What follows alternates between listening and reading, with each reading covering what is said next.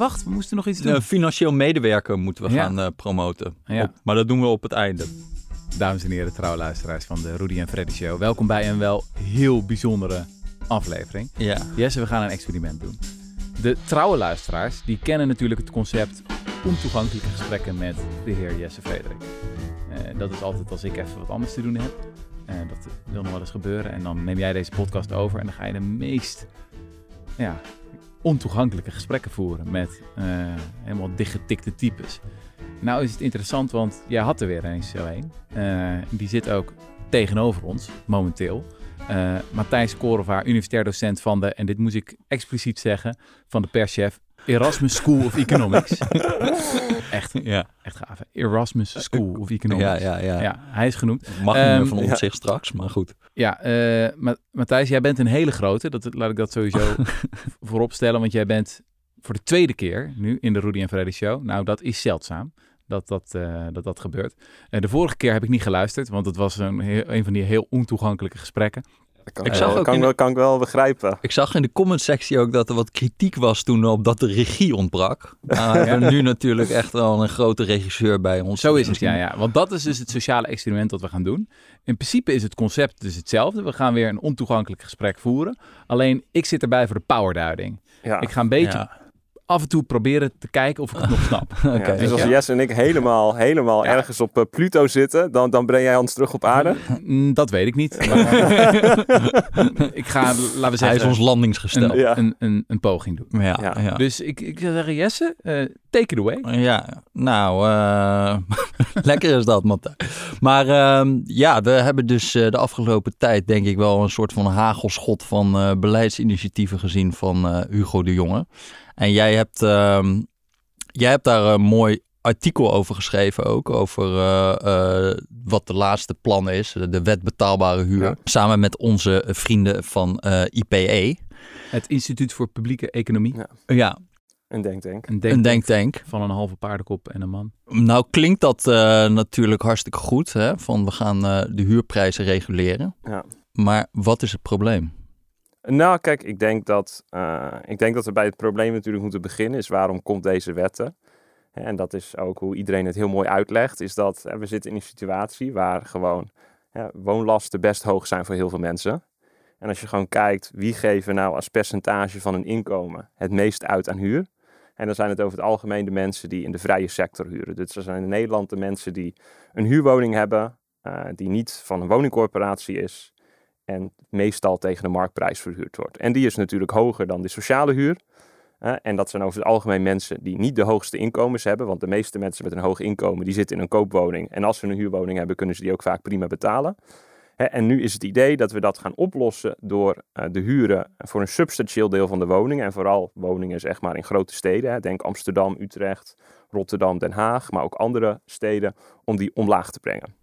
Dus Nou, dat klinkt heel sympathiek natuurlijk. Mhm. Hè, dus wat zou je daarop tegen kunnen hebben? en Eh, nou komt er een of andere economistische analyse. Ja. Een of ander neoliberaal verhaal. Ja. Waarom dit toch niet gaat werken. Nou ja, kijk, ik denk dat het eerste wat je moet beginnen is... eh, doe eens even het gedachte-experiment. Nou, jij woont in Amsterdam, jij woont in Houten.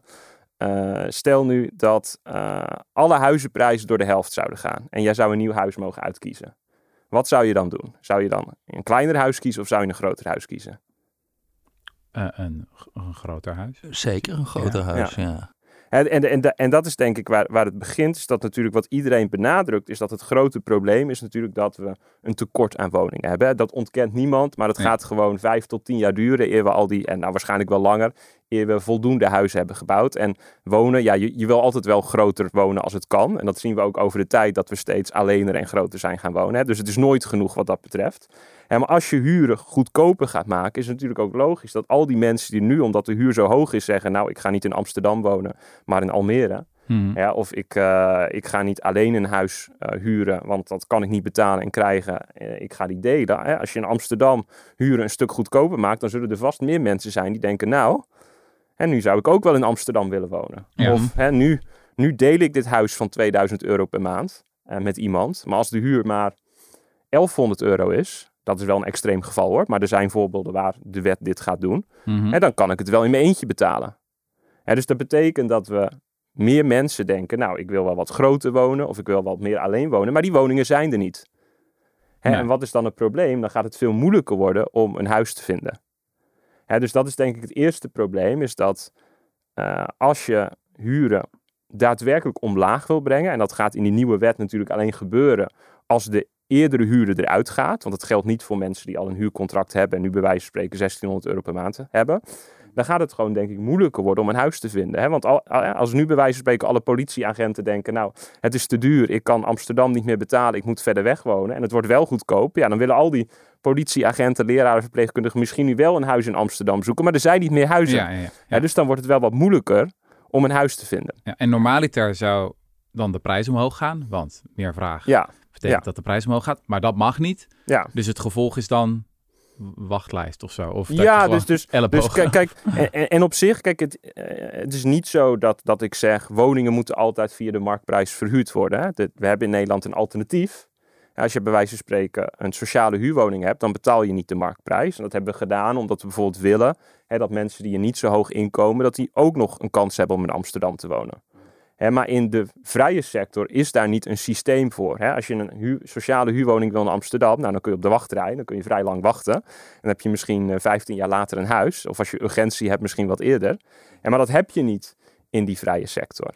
Hè, dus als jij straks een huis gaat zoeken, althans dat verwacht ik, dan gaat het veel moeilijker worden om een huis te vinden. Ja. En dus dat is, denk ik, dat is denk ik het eerste probleem. En dat is niet iets wat heel duidelijk, hè, als je de toelichting bij de wet leegt, dan staat er nergens in, als wonen goedkoper wordt, willen mensen misschien een wat groter huis als ze dat kunnen vinden. ja. En waar hebben we het überhaupt over? Want, want, want hoeveel van alle woningen zijn vrije huur eigenlijk in, in Nederland? Nou, dat is, dus het, we weten het niet precies. Hm. En dat is ook een probleem, denk ik, omdat we weten in Nederland niet precies wat de huurprijzen zijn van alle woningen. Dus je hebt enquêtes, bijvoorbeeld de woonenquête is de Mhm. bekendste. En daar wordt heel veel woonbeleid in Nederland op gebaseerd. En die probeert, in ieder geval voor een kleine groep, volgens mij zijn het 40, 50.000 mensen of zo, eh, te meten wat zijn hun woonlasten. En de schatting is nu dat ongeveer 8% van de Nederlandse huishoudens zo'n vrije sector huurwoning heeft.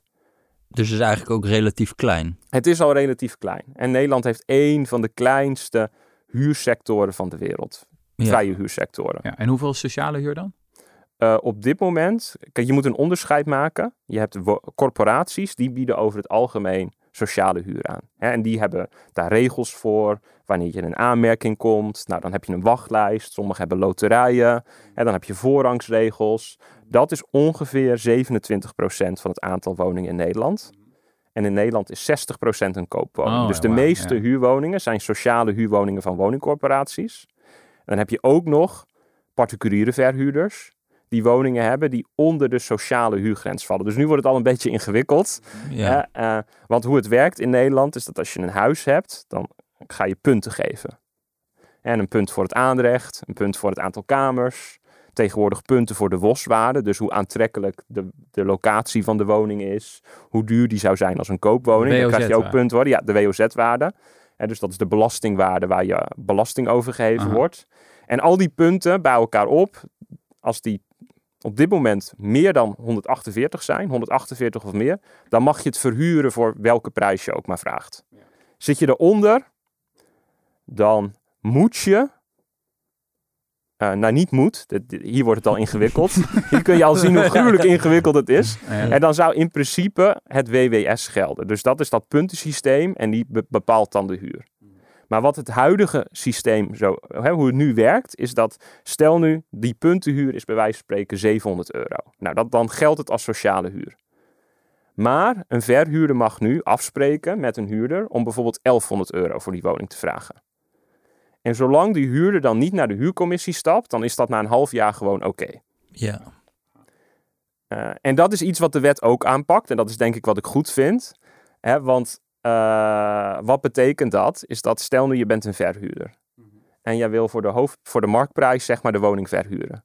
Ja, als je dat doet en die woning valt niet boven die puntengrens. Dan is er natuurlijk een risico dat die huurder binnen zes maanden naar de huurcommissie stapt en zegt...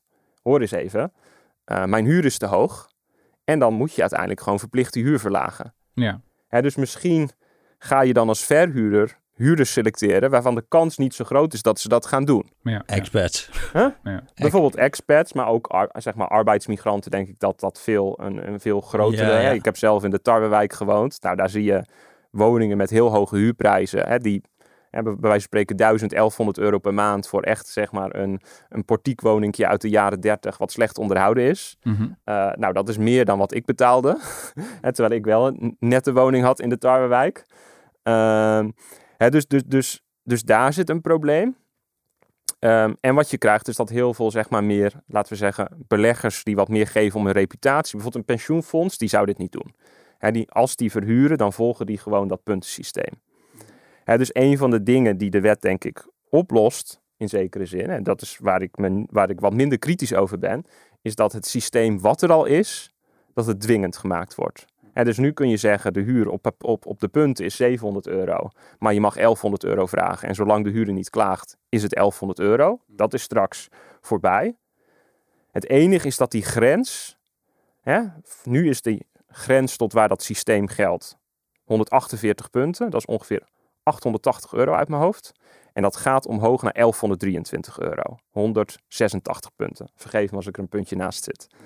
Dus dat betekent dat voor veel meer huizen die huurregulering gaat gelden. Hè, dus dat betekent dat heel veel huizen hè, die nu bijvoorbeeld 170 punten hebben en die nu voor 1500 euro in de maand verhuurd worden, dat die straks nog maar voor 1100 euro in de maand Oh ja, verhuurd ja. worden. Dus ze zei, volgens mij stond er van dat ze 300.000 woningen gaan met gemiddeld 190 euro per maand omlaag. Ja, ja dus het is heel. Dat is best wel veel. Ja, dus, dus zeg maar van de woningen die zeg maar in dat middensegment vallen waar het over gaat, gaat van vrij veel woningen de huur Ja, omlaag. Heb je Ja. hier ook over gesproken met Prins Bernhard? Ik heb hier niet gesproken. Ik heb hier eigenlijk met geen enkele verhuurder over Nee, gesproken. nee. Ik kan me voorstellen dat die mensen wel een beetje in paniek zijn. Dat die denken van, eh, daar gaat mijn hele verdienmodel. Ja, kijk, kijk wat je ziet, eh, dat zie je ook gewoon echt in de data, is dat stel nu je bent een verhuurder en wanneer maak je het hoogste verwachte rendement, is over het algemeen als je zeg maar aan relatief in, zeg maar, in, in een beetje in zeg maar, nou, la- laten we zeggen de huisjesmelker type verhuur zit, dus oude slechte woningen. Als je die verhuurt, hè, die woningen zijn niet zoveel waard. Hè, als je die op de koopmarkt koopt, hè, dan kosten die misschien anderhalf, twee ton. Hè, maar die kun je voor een relatief hoge huur verhuren. Hè, dus als de huur eh, bij wijze van spreken 12.000 euro per jaar is eh, en de woning is eh 2 ton, Mhm. ja, nu gaan we rekenen, maar dan, dan maak je een relatief goed rendement. En terwijl als je een heel dure woning zou kopen die heel luxe is, dan maak je over het algemeen een wat minder hoog rendement. En die huurders die zeg maar in dat, in, in dat segment zitten, die mogen nu veel minder huur vragen. Nou, en die hebben al alle andere maatregelen, dus die zijn er natuurlijk niet tevreden over. Nee, maar dat is toch in principe goed nieuws? Zeg maar als, als nou, laten we zeggen, als de Prins Bernhard van deze wereld niet blij zijn, dan ben ik doorgaans Ja, nou dat is denk ik ook zeg maar dat. eh, ik, ik denk dat die intuïtie heel logisch is. Hè? Mhm. Want volgens mij is dat zeg maar. Als je huurt, ongeveer een van de meest zichtbare vormen van ongelijkheid. Is Ja. gewoon: ik zit in een huurwoning, ik betaal me helemaal schil. Ja. En dat betaal ik aan iemand die veel rijker is dan ik. Het is de domste, het is de Ja. ergelijkste, een van de ergelijkste manieren van geld verdienen. Inderdaad, je doet bijna niks. Je hebt dan dat kapitaal, dat vermogen al. Je koopt het huisje op, je knapt het nauwelijks op. En je trekt de maximale huur eruit. Ja. Ja, dus, dus ik begin snap, boos ik- te worden als ik... eh, Ja, nee, nee, dus ik snap dat mensen dat extreem, hè, zeg maar, onrechtvaardig vinden. ja. En dat is denk ik ook waarom we in Nederland politiek heel lang gekozen hebben voor een systeem waar we zeggen, nou dat willen we niet. En we willen niet dat mensen afhankelijk zijn van dit soort verhuurders. En we investeren in hè, volkshuisvesting. Eh, we gaan woningen bouwen. Eh, die woningen gaan voor een veel lagere huur verhuurd worden. En zo kan iedereen betaalbaar wonen. Ehm, nu is de vraag, hè, en dat is de vraag die ik stel. Stel nu dat we zeggen, nou die prins Bernhard, die moeten we niet hebben. Eh, wat, wat gebeurt er dan? Hè, want die prins Bernhards, die kunnen bij wijze van spreken hun woningen verkopen. Eh, als ze denken, nou eh, ja, ik, ik vind het nu het rendement niet meer waard. Als de huurder eruit gaat, verkoop ik mijn huis. En die verkoop ik dan. Eh, en dan ga ik gewoon mijn geld ergens anders in investeren. Hè, want als je kijkt van mensen die kapitaal hebben. eh, nou, dat weet je denk ik eh, beter dan ooit. Hè, die, die, zeker mensen die heel rijk zijn, die kunnen hun geld overal investeren. Hè? Ja. Ze kunnen hun geld investeren in Tabak. leningen. Ze kunnen hun geld investeren in. Hè, ze kunnen in België vastgoed kopen of in Duitsland. Ze kunnen in woningen investeren waar dat puntensysteem er helemaal niet toe doet. Hè, dus die hebben allerlei andere mogelijkheden. Dus ik denk niet dat dat uiteindelijk degene zijn die het meest geraakt worden door de wet. Het is natuurlijk, hè, ze, ze zullen natuurlijk steen en been klagen, maar als je, je, als je je woning gewoon kan verkopen, dan kun je daar gewoon de marktprijs voor krijgen en dan kun je je geld ergens anders investeren. Ja, het is een beetje gedoe, maar Ja, je komt er wel uit. dus ik denk waar, eh, waar mijn zorg komt, is niet, hè, is niet dat ik heel veel medelijden heb met die verhuurders. Mhm. Maar dat is meer dat ik erover na probeer te denken, oké, als we dit gaan doen, en wat betekent dat nu voor de mensen die in die woningen wonen? Ja, dat is wel raar dat in het debat vaak een beetje mist dat het bestaan van een verhuurder ook een huurder impliceert. Ja, Dus het wordt dan gedaan van, ja, we Het gaan... is wel een diep inzicht. dus ja, nee, nee, maar het is echt raar. Van, ja. ja, ja, ja, ja, Ja, ja. ja, ja. Nee, maar dan wordt er gewoon gedaan van, ja, dan wordt een woning weggekocht door een belegger. ja. Zo wordt het een beetje geframed van dat er dan een arme starter eh, krijgt die woning dan niet. Eh, maar een verhuurder, nou, die is fout. Dus, maar ja, die gaat er natuurlijk ook niet eh, leeg laten staan. Die verhuurt dat aan, eh, aan iemand. De grote Ja. vraag is En aan de wie het vraag wordt is verkocht. aan- ja, het. nou, en wat is nou eigenlijk het verschil tussen degene die kopen en mensen die huren? Wat, wat- zijn daar grote verschillen tussen die twee groepen? Ja, kijk, dus, dus eh, dit was eigenlijk een van de grote vragen die mij bezighield. Mhm. En waar ik ook onderzoek naar heb gedaan. Is van, van wat is nu eigenlijk het effect van die beleggers? Hè, wat is nu het gevolg van het feit dat er mensen zijn die woningen verhuren op huizenprijzen, op huren en uiteindelijk ook op de mensen die in die woningen wonen? En toen ik eigenlijk aan dit onderzoek begon, nou, eh, in mijn eerdere de podcast eh, hadden we het vooral over de Gouden Eeuw. Ja, Hè, mijn, mijn vroege onderzoek was heel erg historisch gericht. En ik doe nog steeds heel veel historisch onderzoek. En waar ik toen heel erg door geboeid was, is dat eh, wereldwijd dat je eigenlijk een heel groot debat. Hè, de afgelopen jaren was de rente heel laag. En stel nu, jij bent een, eh, een ondernemer of je, bent, eh, en je hebt voor je pensioen gespaard. En op een gegeven moment ga je met pensioen. Wat wil je dan? Nou, het geld wat je gespaard hebt, wil je gewoon dat je daar inkomen uit genereert waar je je dagelijkse boodschappen mee kan betalen en Ja. andere dingen doen. En voor mensen die niet zeg maar in een pensioenfonds vallen, is voor de meeste mensen dan vastgoed heel aantrekkelijk. En want als je met pensioen bent, dan heb je gewoon huurwoningen. En die huurwoningen kun je verhuren en dan krijg je elke maand de huur en daar kun je je levensonderhoud van betalen. Hè? En dan moeten we wel helder zijn, dit zijn over het algemeen mensen die vrij welvarend zijn. Hè, laten we zeggen, vroeger zouden we dat de renteniers noemen. Heel veel van die mensen eh, stopten voorheen dat niet in vastgoed, maar bij wijze van spreken in, op de spaarrekening. Mhm. Hè, want als je een ton had en je kreeg 5% per jaar, dan had je 5000 euro. Mhm. En het idee was dat als de rente nul is en je krijgt niks meer op je spaarrekening, misschien ga je dan veel meer vastgoed kopen. En dus ik liet in een historisch onderzoek zien dat als je geen enkel geld kan verdienen op je spaarrekening of op Mhm. geld lenen aan de Nederlandse overheid of op geld lenen aan bedrijven, Mhm. dat heel veel mensen die heel veel vermogen hebben en die zeg maar rentenieren, dat die dan vastgoed gaan kopen. En wat gebeurt er dan? Huizenbezit gaat omlaag, huizenprijzen gaan omhoog. En dus je kan zeggen, nou, dit is duidelijk negatief. En de vraag die ik altijd kreeg is van, goh, is dit ook iets wat vandaag de dag speelt? En dat kon ik natuurlijk niet beantwoorden. want je had het alleen voor de gouden eeuw Nee, want laten ik had het alleen voor de 18e eeuw gedaan. Ik vond het wel een heel interessant inzicht. En nu is er nieuw onderzoek die laat zien dat hè, dat idee wat ik laat zien voor de 18e eeuw, dat je dat ook wel in Duitsland ziet, dat je dat ook wel in Australië ziet. Maar ik dacht, we willen het ook voor Nederland weten. Hè, en toen, eh, twee jaar geleden, werd een eh, regel ingevoerd, de opkoopbescherming. Mhm. En de opkoopbescherming is een regel die steden in kunnen voeren. En dat is eigenlijk hè, als econoom is dit je natte droom. Dat je denkt, dit is van, wat, wat, wat, wat de stad kan doen, is dat kunnen ze van de een op de andere dag kunnen ze beslissen om woningen aan te wijzen die niet meer opgekocht mogen worden door beleggers. Hele wijken, toch? Hè, of hele wijken, maar bijvoorbeeld Amsterdam doet het in de hele stad als de boswaarde onder de 6 ton zo'n beetje ligt.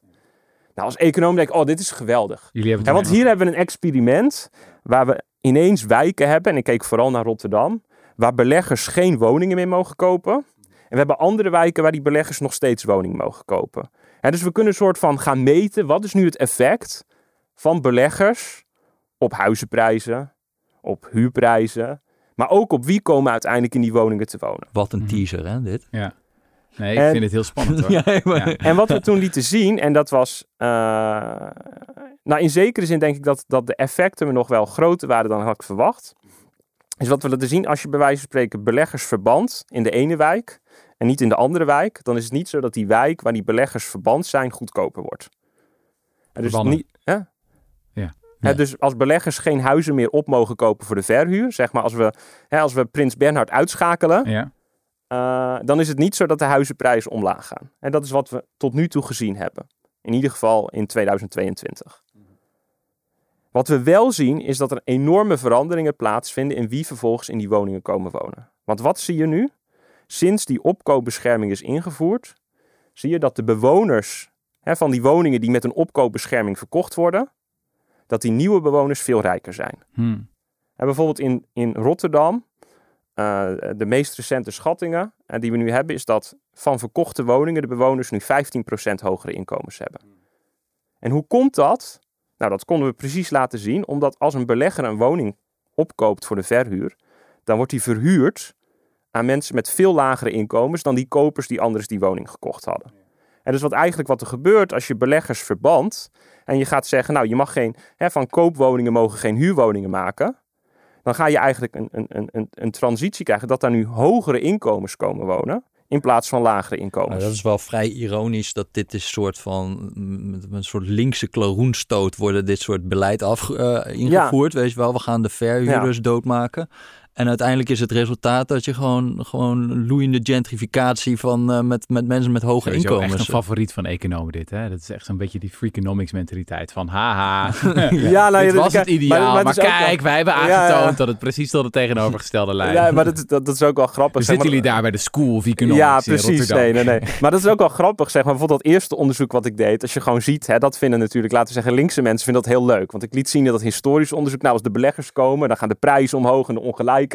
Ja. En, en, dit onderzoek, dat deed het een stuk beter, zeg maar, in libertaire klingen. ja. zeg maar de Telegraph, een beetje het, uh, het, het, het, het, het verhuurderskrant van uh, Engeland, die schreef er een heel groot stuk over. Oh, serieus? Ja, ja, ja. Dus, dus hier is het eigenlijk het omgekeerde, dat als je beleggers verband, dat je dan dus ook uiteindelijk bewoners krijgt met hogere inkomens. En dat zijn ook bewoners die, bijvoorbeeld, dat lieten we ook zien, dat zijn bewoners die vaker in Nederland geboren zijn. Dus dat zijn bewoners die ouder genoeg. zijn. Ik zit te denken wat dan wel had gewerkt. Een soort van verplichting dat je het aan een woningbouwcorporatie. Ja, nou, dat, dat, dus dat is precies. Dat, dat je het niet op de gewone. En kijk, als je zegt, nou, kijk, je kan gewoon zeggen, moreel bijvoorbeeld, dat je zegt: ik vind niet dat aan wonen geld verdiend mag worden. Ja. Hè, maar dan zou het beleid moeten zijn, als je er wil zijn voor zeg maar die, uh, die, uh, die arbeidsmigrant of die huurder met die geen sociale huurwoning kan krijgen omdat de wachtrij zo lang is, dat je zo snel mogelijk hè, van die non-profit woningen wil hebben. Mhm. En als je nu zegt, nou we gaan van een koopwoning zorgen dat dat geen huurwoning wordt, ja dan is diegene natuurlijk hè, de sjaak. En wat je ziet in Nederland, en dat is ook echt waar mijn beeld veranderd is, is dat heel veel van die opkoop van beleggers, hè, die, die heel veel kritiek heeft gehad en die denk ik ook deels tot deze wet heeft geleid, die werd niet zozeer gedreven zoals in Duitsland of Australië, of wat ik in historisch Amsterdam liet zien, doordat die beleggers uh, op zoek waren naar rendement en dachten ik ga nu mijn geld in woningen stoppen. Maar dat we in Nederland stopten met investeren in sociale huurwoningen. En dat is natuurlijk allemaal beleid geweest in de jaren 2010. Hè. Stef Blok is natuurlijk daar een beetje de posterchild van geworden. Uh, hè, dat de, de woningmarkt geliberaliseerd werd, dat er woningcorporaties hogere belasting moeten betalen en noem ze maar op, waardoor er geen nieuwe sociale huurwoningen netto bij kwamen. Ja, hij was ook echt een beetje trots dat hij als eerste VVD'er een heel ministerie. Uh, ja, destijds wel. Kijk, het, kijk, ik denk wel dat je. Uh, het was natuurlijk een tijd waarin iedereen dacht op alles bezuinigd moet worden. Hè, maar ik denk dat achteraf gezien, bijvoorbeeld zoiets als de verhuurderheffing. Ja, het is natuurlijk een beetje gek dat je een, hoge, dat je een belasting gaat heffen op verhuurders die meer dan 50 sociale huurwoningen hebben. Uh, uh, ja, hè, dus, hè, maar, maar in ieder geval, hè, dat is gebeurd. En daardoor is er niet zoveel huurwoningen bijgekomen voor mensen met lagere inkomens. Maar ja, er zijn wel meer mensen bijgekomen.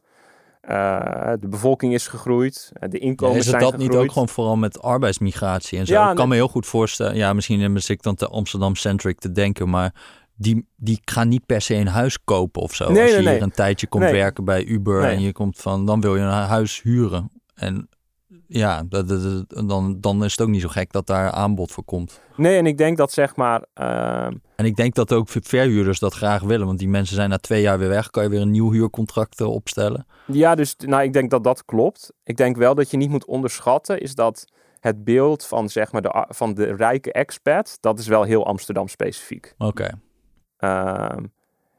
Je ziet eigenlijk dat opkoop door beleggers dat de mensen die in die woningen komen wonen, dat zijn vooral mensen met behoorlijk lage inkomens. En het verschilt een beetje van stad tot stad en van wijk tot wijk.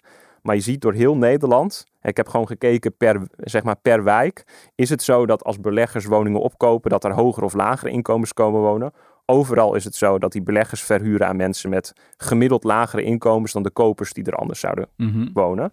Alleen in de ene stad is het verschil groter dan in de andere stad. En je ziet vooral dat die opkoop, meestal zijn dat gewoon goedkope, slechte woningen. Ja, ja, ja. Ja, en nou dus eigenlijk kunnen we nu van die nieuwe wet, kunnen we wel verwachten dat we dat beleggers waarschijnlijk gaan uitponden, toch? Of die het gaan hun, hun, hun bezit gaan die gewoon verkopen. Ja, Dan de komende, ja, volgens mij hadden ze van die eh, een paar van die mensen van de Deep State eh, van, eh, van het ministerie van Financiën hadden ze ook zo'n Ja. eh, stuk geschreven in eh, ESB. Ja. Van een eh, Jentel Stutterheim. Het En, tijdschrift Economisch Statistiek. ja, Ja, dat klinkt ook ja, al wel ja, heel... ja. maar dat is het beleidstijdschrift Nee, daar gebeurt in het. Nederland hoor. Wij, Dus daar moet je veel respect... wij, wij lezen het met Roy. Ja. Maar die, die hadden dus dat voor, nieuw- voor nieuwe Ja. verhuurders zou het rendement van 8,1% naar 2,4% gaan. ja. En dan zit je eigenlijk onder wat je op een bankrekening krijgt op dit moment. Ja, nou, nou, maar- Dus dan ga je het gewoon ja, niet meer dat- doen.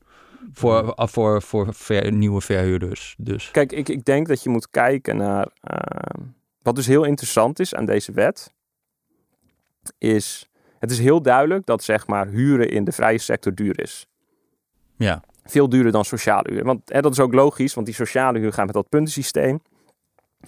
Eh, daar zijn wachtrijen voor. Ja. Eh, de- hè, daar is wel, hè, via de woningwet is er ook specifieke financiering voor woningcorporaties. Dus die kunnen gewoon goedkoper woningen aanbieden. En de markt is gewoon altijd duurder. Ja. Maar als je kijkt naar wat is er gebeurd de afgelopen 8, 9 jaar, dat is een beetje de periode dat we voor het eerst een beetje goed kunnen meten wat er gebeurt in die vrije huursector. Dan zie je dat de huren in die vrije sector omhoog zijn gegaan. Hè, 25, 30 procent. Het ligt een beetje aan welke statistiek je gebruikt. Maar de huizenprijzen die zijn in die periode bijna verdubbeld. Ehm, en als je dan corrigeert voor het feit dat alles duurder is geworden, hè, de inflatie, dan is dus het zo dat, hè, dat die vrije sectorhuren, die zijn wel wat duurder geworden. Het ligt er een beetje aan welke maandstaf je neemt, maar dat is 1, 2, 3 procent of zo. Hè, soms is het, het hangt een beetje af, het kan 10 procent zijn, het kan 0 procent zijn. Terwijl die koopprijzen echt de pan uit zijn gerezen. Dus als je nu kijkt in Amsterdam, dan is van wat ik kan meten, is het nog nooit, er zijn de huren nog nooit zo laag geweest ten opzichte van de koopprijzen. Dus dat klinkt heel gek natuurlijk, Ja. want aan de ene kant is Amsterdam de duurste stad van Nederland. Ja. Maar aan de andere kant is huren, is de huurprijs ten opzichte van de koopprijs nog nooit zo laag geweest. En dat Hm. komt dus omdat die koopprijzen echt door het dak zijn gegaan. Dus in Amsterdam zit je nu, hè, gemiddeld gezien, er zijn heel veel verschillen. Hè. Slechte woningen, die hebben over het algemeen hogere rendementen dan zeg maar goede woningen. En maar in Amsterdam is het gemiddeld dat zeg maar de koopprijs misschien 30 keer de jaarlijkse huur is. Hè, dus het is 3,5 procent. Voor, voor alle kosten die je maakt.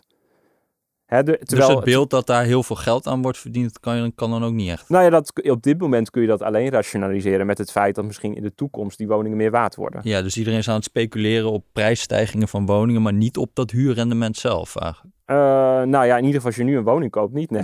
Ja, ja, nee. ja.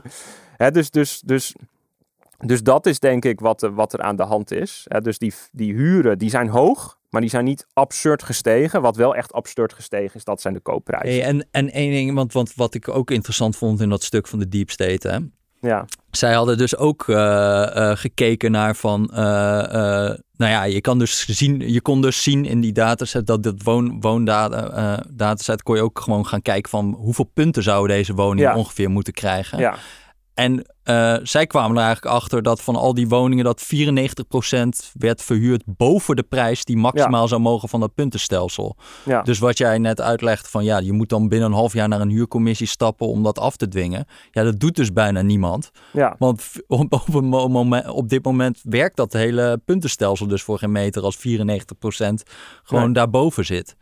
Dus is dat niet ook nog iets, als je dan die huurprijzen die jij dan noemt, is dat wel echt wat, wat mensen betalen? Weet je dat dan zeker? Nou, dit, dat is heel moeilijk. Dat is echt heel moeilijk. En dus ook, zeg maar, het ministerie van, eh, die dit stuk hebben geschreven, die kunnen dat ook niet precies vaststellen. Ja. Hè, dus ik zit al... de ik- deep state, hè? Die Huh? zit er- Is wel een- ja, zelfs de deep state, die, Ja. kan, die kan dit niet. Nee. Nee, dus ik ben, ik, dus ik ben al heel lang eh, bezig om te kijken of ik betere huurdata kan krijgen. Want dat, ik wil gewoon in de data kijken en kijken, klopt dit of klopt dit niet? Hè, ehm, Maar het is het beeld dat heel veel huurwoningen die op papier gereguleerd zijn, voor veel hogere prijzen verhuurd worden, dat klopt. Maar is het dan niet ook totaal absurd dat we een wet gaan maken om dat puntenstelsel aan te scherpen als we nu blijkbaar al zij erachter zijn gekomen dat 94% gewoon helemaal zich niks aantrekt van dat hele puntenstelsel? Dus we zijn op papier nog meer aanscherpingen aan het maken van iets wat in de praktijk sowieso al niet werkt. Nou ja, kijk, Of- of ben ik kijk het ik bedoel, de reden dat ik hier kritisch heb, eh, omdat ik denk dat inderdaad, ja, als je dit gaat doen, eh, eh, als je kijkt naar andere landen, of an- eh, dat is ook waarom ik dit stuk geschreven heb. Ik bedoel, ik, ik, ben ik doe al lang eh, onderzoek naar, eh, eerst historisch naar de effecten van huurregulering. Ik ben nu ook te kijken naar modern in Nederland. Nou, je gaat de congressen af, je praat met iedereen. En ik denk dat Mhm. niemand zegt, hè, dat niemand zo dogmatisch is als zeg maar een beetje de Friedmans die zeggen eh, roofs, eh, not ceilings. Hè, absoluut geen huurregulering. En anderen die zeggen alle huur moet gereguleerd zijn. Iedereen Mil- denkt nou, Milton Friedman bedoel je dan? ja, Milton Ja, Friedman, ja, de, de- de, de- de neoliberaal, de neoliberale, die, die heeft ooit een stuk in 1946 met Stickler, een andere befaamde neoliberaal. Dat heette Roofs, Not Ceilings. Eh, daken, geen plafonds, met het idee van je moet de huren niet beperken, je moet huizen bouwen. Eh, nou, ik denk dat alle mensen die onderzoek doen naar huurregulering, ik denk het is niet zo zwart-wit. Anders zou het ook niet interessant zijn natuurlijk om te onderzoeken. Dus die denken, nou, het hangt heel erg af van wat je dan reguleert en hoe je dat doet. En daar komt heel erg naar voren dat gewoon heel cru de huren omlaag brengen niet zo goed werkt. Ja, uiteindelijk is gewoon de, de, de hoofdmoot van het probleem. Er is gewoon schaarste en het is een stoelendans. En je hebt een paar Ja. beperkt aantal stoeltjes heb je beschikbaar. En dan kan je allerlei verschillende manieren vinden om die stoeltjes eh, aan iemand toe te wijzen. Je kan zeggen, we gaan het eh, geven aan de hoogste bieder. Ja, je kan er een prijs voor vragen. Of je kan zeggen Ja. wie het langst wacht. Of je het is van wie ken jij. Ja. Of eh, dat dus- soort dus mechanismes. Dus, Dus even het beeld weer. Inderdaad, het is een stoelendans. We hebben allemaal stoelen en we hebben drie typen stoelen. Je hebt de koopstoelen, ja, je hebt de vrije sectorstoelen en je hebt de sociale huurstoelen. Ja. En jij zegt het effect van dit beleid is dat die vrije sectorstoelen, dat het daar veel minder van worden eigenlijk. Omdat die beleggers zeggen, ja, hier kan ik niet meer aan verdienen. ja, Weet je wat, ik maak daar gewoon een koopstoel van. ja. En dat gaat dan niet naar eh, mensen die eh, een laag een inkomen laag hebben. inkomen hebben, maar eerder een hoog inkomen. Ja, en dat zie je ook eigenlijk dat de meeste huurregulering die huren echt significant omlaag brengt, die leidt tot meer koopwoningen. Hè, want daar kun je wel gewoon de marktprijs voor vragen. Hè, dus, dus, dus dat is effect nummer één. En effect nummer twee is dat de beschikbaarheid van huurwoningen omlaag gaat. Hè, want als, als, als huurwoningen goedkoper worden, dan wil, willen meer mensen die huurwoning. En als je een betaalbare huurwoning hebt, dan ga je niet verhuizen. Dus, dus daarom zie je nu ook dat in de vrije sector, en dat is echt al structureel heel lang in Nederland het geval. Dat zie je al zeg maar ver voordat de tijdelijke contracten werden ingevoerd. Is dat gewoon een heel groot deel van de mensen verhuist heel snel. Echt 40, 40 50 procent van de mensen verhuist binnen twee jaar weer. Hm. Uit die vrije sector. En dat is al jaren zo. En want fiscaal is het veel aantrekkelijker om een koophuis te hebben. Want iedereen wordt naar een koophuis geduwd. En eh, financieel is het ook veel aantrekkelijker om een sociale huurwoning te hebben. Want die zijn gewoon veel goedkoper dan die, dan die, dan die dure vrije sectorwoningen. En dat komt omdat alle schaarste, die concentreert zich in dat hele kleine vrije segment dat we hebben. En dat is wel groter geworden, hè, maar de vraag is ook gestegen. Hè, dus er komen nog meer mensen terecht. Ja, ja het, is, het, is, het is wel eigenlijk gewoon één grote vorm van symptoombestrijding toch ook. Uiteindelijk is gewoon de, de vijand is die schaarste. Ja. En dan gaan we de hele tijd de uitkomsten van die schaarste... gaan we, gaan we dan regels voorstellen van ja, dat willen we niet. Maar dan gaat die schaarste niet door weg. Maar het is eigenlijk nog erger toch? Want het is. Enerzijds gaat het dus om het aantal huizen dat gewoon in Ja. Nederland staat. Van wordt er genoeg bijgebouwd? Nou, heel vaak is dan het antwoord natuurlijk nee. Nee.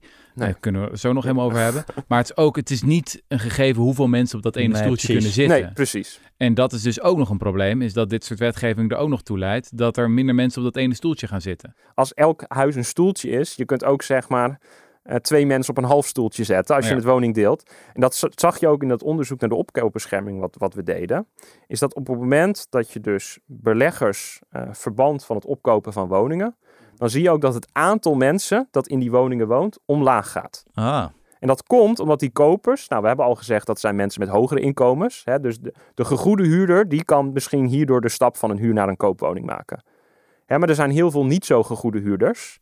En als de huurprijzen heel hoog zijn, dan worden die gewoon gedwongen hè, om woningen te delen, slechte woningen te nemen. Hè, dus je ziet dat als je beleggers eh verband, dat dan dus ook de woningbezetting omlaag gaat. Omdat die huurwoningen gewoon door meer mensen bewoond worden eh, dan koopwoningen. Hm. Dus, dus het is inderdaad zo. En dat is denk ik ook waarom die opkoop zo populair was. Hè, er, waren gewoon heel veel mensen die niet het inkomen hadden om een koopwoning te betalen.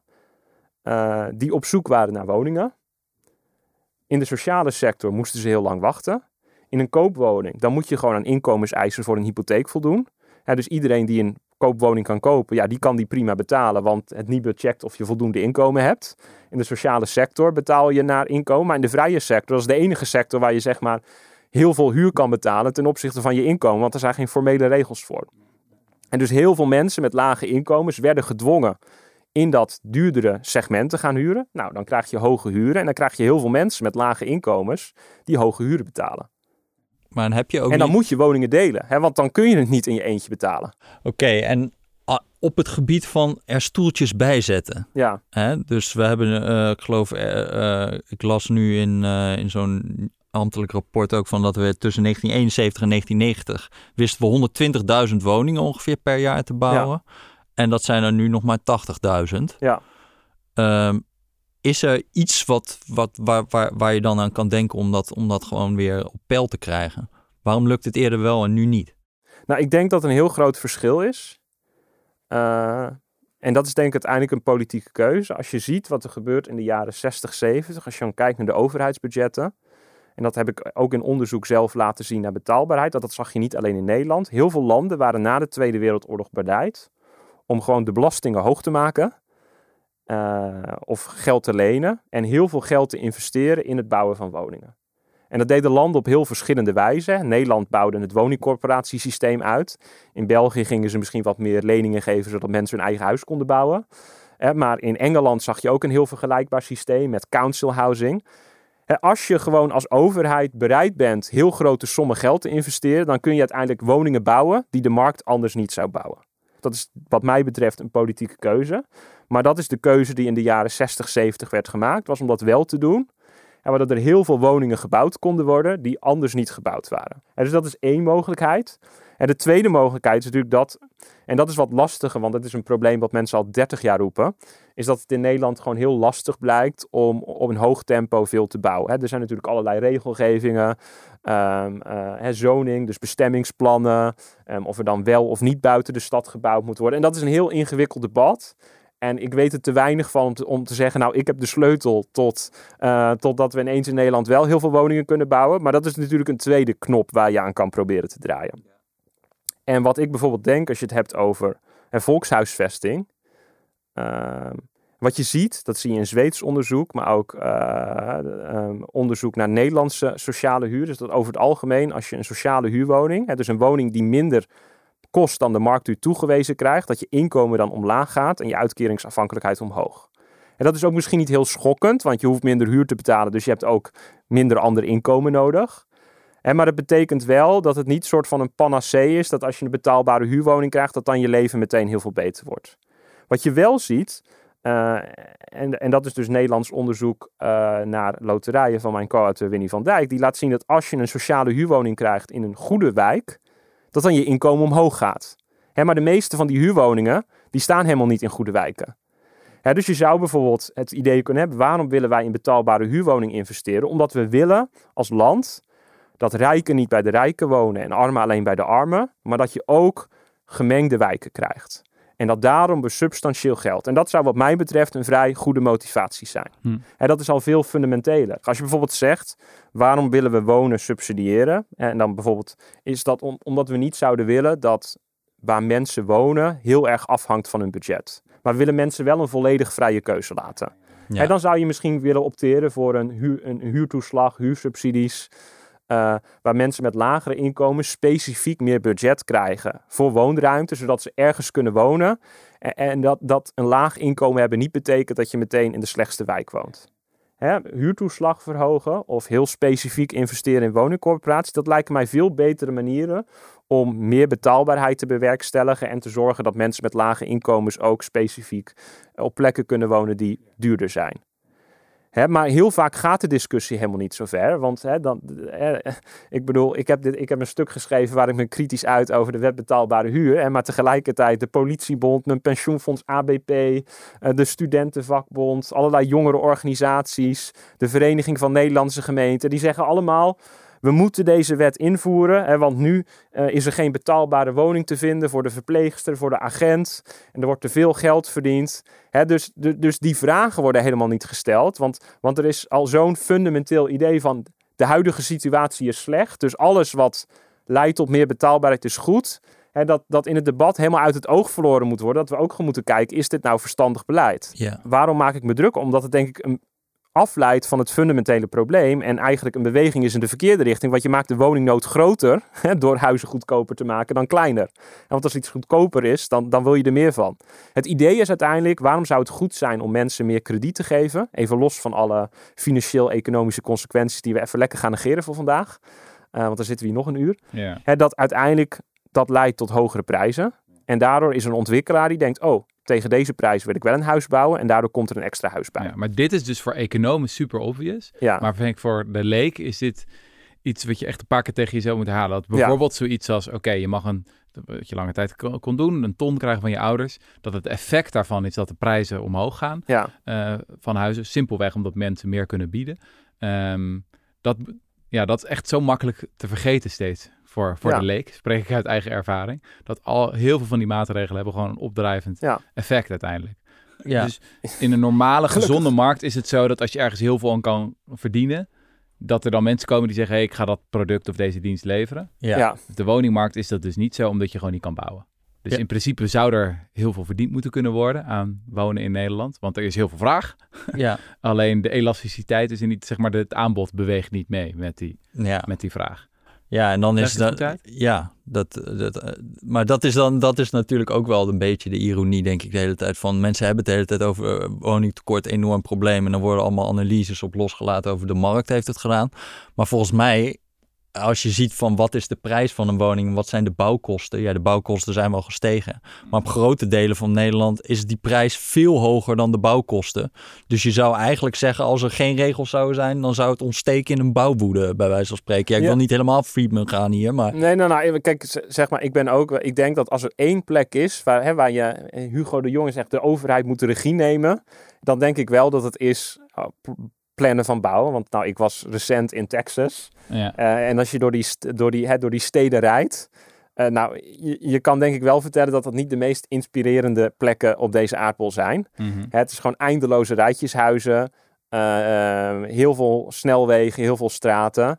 Kijk, als je bijvoorbeeld kijkt, nou, we zitten hier in Amsterdam. Amsterdam is wel gewoon hè, de, de, de, de ring, hè, de, de, de grachtengordel.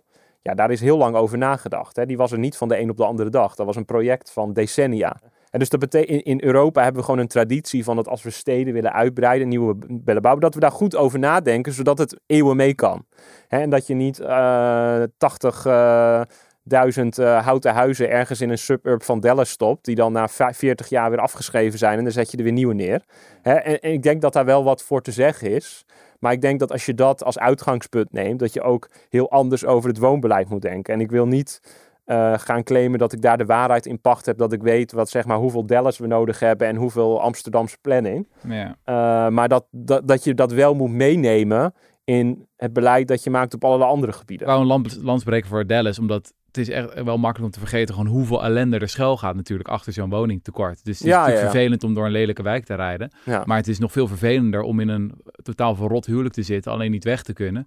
Omdat je gewoon eh, niet kan verhuizen naar een andere plek. Waardoor allerlei kinderen daaronder gaan lijden. En, eh, ja, en ik vind het ook een beetje een cetera. valse Dus dat is wel een beetje, het is, het is niet een soort van abstract probleem. Het is echt Nee, nee, nee, nee. echt- Er zijn zeg maar Zeg maar, het woningtekort een hele, hele grote ellende veroorzaakt. Dat volgens mij in de concrete levens van mensen. Ja. Hè, er was, volgens mij was het Tim Jongers die ook zeg maar bestaanszekerheid gaat over meer zeg maar, dan geld alleen. Hè, als jij in de sores zit en jij kan niet verhuizen, dan is dat een echt probleem. En dat is denk ik ook waarom ik juist nu zo druk maak in Nederland over, over dit soort regels. Omdat ik denk dat eh, dat gewoon onvoldoende wordt ingezien. Dat effecten dus zijn, is dat hè, als we huren betaalbaarder maken, dat het ook moeilijker wordt om een huis te vinden.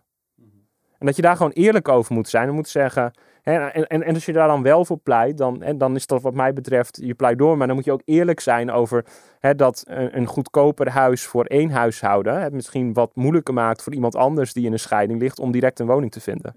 En dat zie je in de sociale huursector, toch? Heel simpel. Daar is het een stoelendans. Als je inderdaad boos zou willen maken dit, op dit dossier, is het gewoon echt van... ehm, alles wat afleidt van die kernkwestie is Ja. gewoon heel ergerlijk. Dat er soms wel wordt gedaan van, hey, we zijn wel eh, bezig om Mhm. die huren betaalbaar te houden. Terwijl dat is dan symptoombestrijding. Ja. Terwijl de dingen die echt helpen, ja, die gebeuren dan vervolgens niet. Nee, en ik denk dat dat ook is, want de vraag is uiteindelijk een soort van wie zijn nu de groepen die het meest last hebben van de wooncrisis en dat ook degene die het meest gehoord worden en waar het beleid voor gemaakt wordt. En ja, ik woon op Rotterdam-Zuid, daar heb je echt heel veel woonellende en dan heb je echt heel veel mensen die, die heel hoge huren betalen voor heel slechte woningen. Maar ik denk dat dat juist dat de mensen zijn die mij motiveren om nu veel meer onderzoek te doen naar, naar zeg maar de huurmarkt, omdat we er heel weinig van weten. En ik ook gewoon in het debat zie dat er vaak dingen gezegd worden die hè, zoals je aangeeft, afleiden misschien van de meest fundamentele kwestie. Ja, En tot, dat is gewoon dat we toe moeten naar dat mensen kunnen verhuizen, dat mensen een prettige woonruimte hebben. En niet iedereen kan mooi aan de gracht wonen. Hè, maar je wil wel misschien dat mensen enigszins in de buurt van hun werk, hun familie, hun vrienden, een sociaal netwerk kunnen blijven wonen. En ja. dat is denk ik waar we naartoe moeten. Oké, tot slot nog één ding. Hè. Er komt een nieuw kabinet aan, denken we, hopen we. Ja. En moet dat nieuwe kabinet nou, net zoals in pre-revolutionair Frankrijk, prestigieuze baantjes gaan veilen? Oh, jij vindt, ja, nou, dit vereist wel heel veel context. Hè? Dit vereist, Ja. je, Rutger zit hier te kijken van, eh, Ja. eh, nou, ik ben dus bezig met een, laten we zeggen, soms doe, doe je hobbyonderzoek. En dit is echt een onderzoek waar ik, ik werkte met een historicus. Eh, en dan deed ik onderzoek, dat heb ik ook gepubliceerd, naar de rendementen en risico op het investeren in vastgoed. En dan keek ik naar Frankrijk en naar Parijs, eh, Parijs en Amsterdam. Wat verdien je nu als huisjesmelker, zeg maar? Daar komt het een beetje op neer. Eh, en op een gegeven moment zei hij, ja, ik heb een ander project. dat is ook historisch. Maar je had in de, in de ach, in, tot, tot de revolutie had je in Frankrijk, dat heette venality. Ik weet, ik weet niet hoe ik dat in het Nederlands moet zeggen. Eh, maar het idee is dat als je ja, dat de staat geld ophaalde, niet door bij zo'n zeker leningen uit te geven, maar te zeggen, nou, jij mag, eh, als je een x bedrag betaalt, mag jij de burgemeester van dit dorp worden. Of jij mag de advocaat worden in het parlement. Of jij mag de rechter worden. Of jij mag de baas van het bos worden. En er was dus gewoon een markt. Het is in Amerika een beetje met ambassadeurs. Ja, Dus er- was gewoon een markt ehm, voor status. Belasting op ijdelheid. Ja, ja. Ja, ja. En dus ik vond het gewoon heel interessant. Want ik dacht, oh, dit is eigenlijk best wel interessant. Wat, wat, wat mensen geven, denk ik best wel om sociale status.